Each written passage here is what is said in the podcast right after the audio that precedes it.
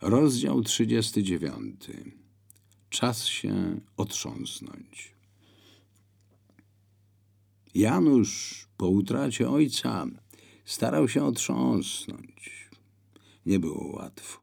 Ten dojrzały, cichy, spokojny mężczyzna stanowił dla niego i całej rodziny ostoję. To nie tylko symbol opieki, powagi, patriotyzmu, religijności, ale także życiowa mądrość. Zawsze wiedział, co i ile należy powiedzieć, co zrobić, a z czym poczekać. Już go nie było. Zosia łatwo wpadała w depresję i traciła głowę. Załamanie po otrzymaniu wiadomości, że jej synek nigdy nie będzie widział, potwierdzało jej psychiczną słabość. Teraz było podobnie. Rozpamiętywała różne przeżycia związane z mężem, popłakiwała i była wyraźnie rozkojarzona. Janusz wymagał opieki i to nie tylko jako niewidomy, ale jako młody, świetnie zapowiadający się pianista. Przecież ktoś musiał pilnować jego lekcji i ćwiczeń. Również jemu było trudno wrócić do normalności.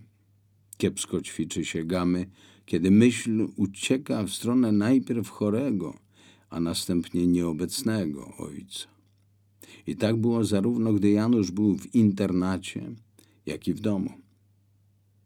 Janusz, trzeba wstawać, wołała Zosia. On udawał, że nie słyszy, a potem, gdy ponawiała próby, ziewał, przeciągał się i deklarował, że wstaje, po czym okazywało się, że nie wstaje. A ona podejmowała kolejną próbę. Jednak się nie ruszasz. Śniadanie już się skończyło, a ciebie nie ma i nie ma. No chyba ci nie dam jeść i tyle. Co? Śniadanie przecież już wstaje. No ale tego nie widać.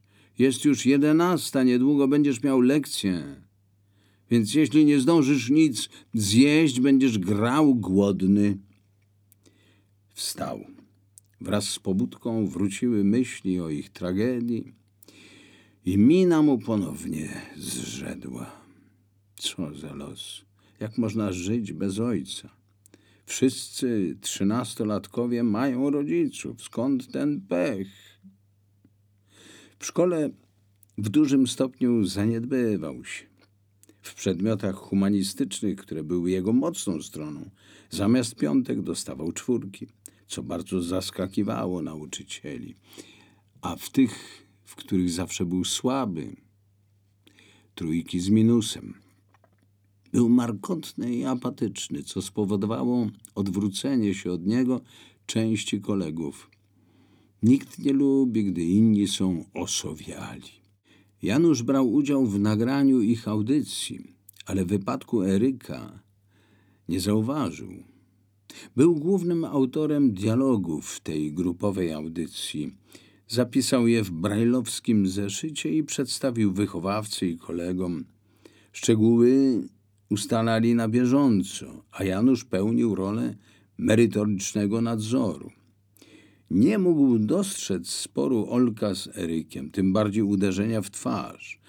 W związku z tym, że Eryk przez dłuższy czas to ukrywał, Janusz i inni koledzy nie wiedzieli o utracie wzroku. O ile przedtem akcje Eryka rosły, po wypadku błyskawicznie malały. Najpierw więc Janusz, a potem Eryk, obaj nie nadawali się do rozmowy. Wiadomo, jak to jest. Chłopaki nie lubią próżni i ktoś musi być prowodyrem, wozirejem. Zawsze takiego mieli. Najpierw Janusza, a ostatnio Eryka. Obaj pod wpływem fatalnych okoliczności, po swoich traumatycznych przeżyciach, ucichli.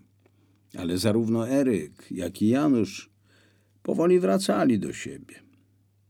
Piąta i szósta klasa zmarnowane, ale już w siódmej zaczęli żyć jakby od nowa.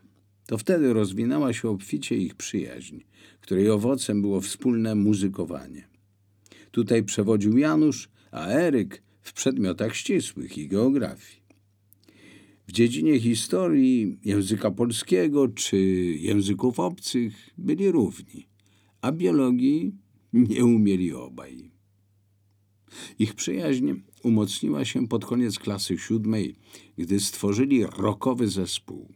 Janusz mógł grać relaksowo, bo była to dla niego łatwa muzyka, a Eryk przeciwnie, mozolnie, ale wystarczająco dobrze, by mogło się to podobać.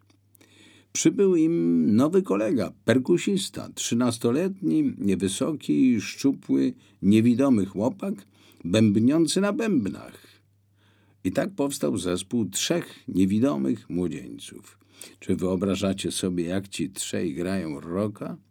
Gdyby wpuścić ich na poważną salę koncertową, na przykład do Pałacu Kultury i Nauki, gdyby tam zasiadły tysiące widzów, byliby zaszokowani wydarzeniem. Grali naprawdę nieźle. Na dodatek Janusz, ich muzyczny kierownik, nakazał im śpiewać, jak to w innych zespołach w tamtych czasach. Naśladowali Animalsów, Simona i Garfunkela, a przede wszystkim Beatlesów.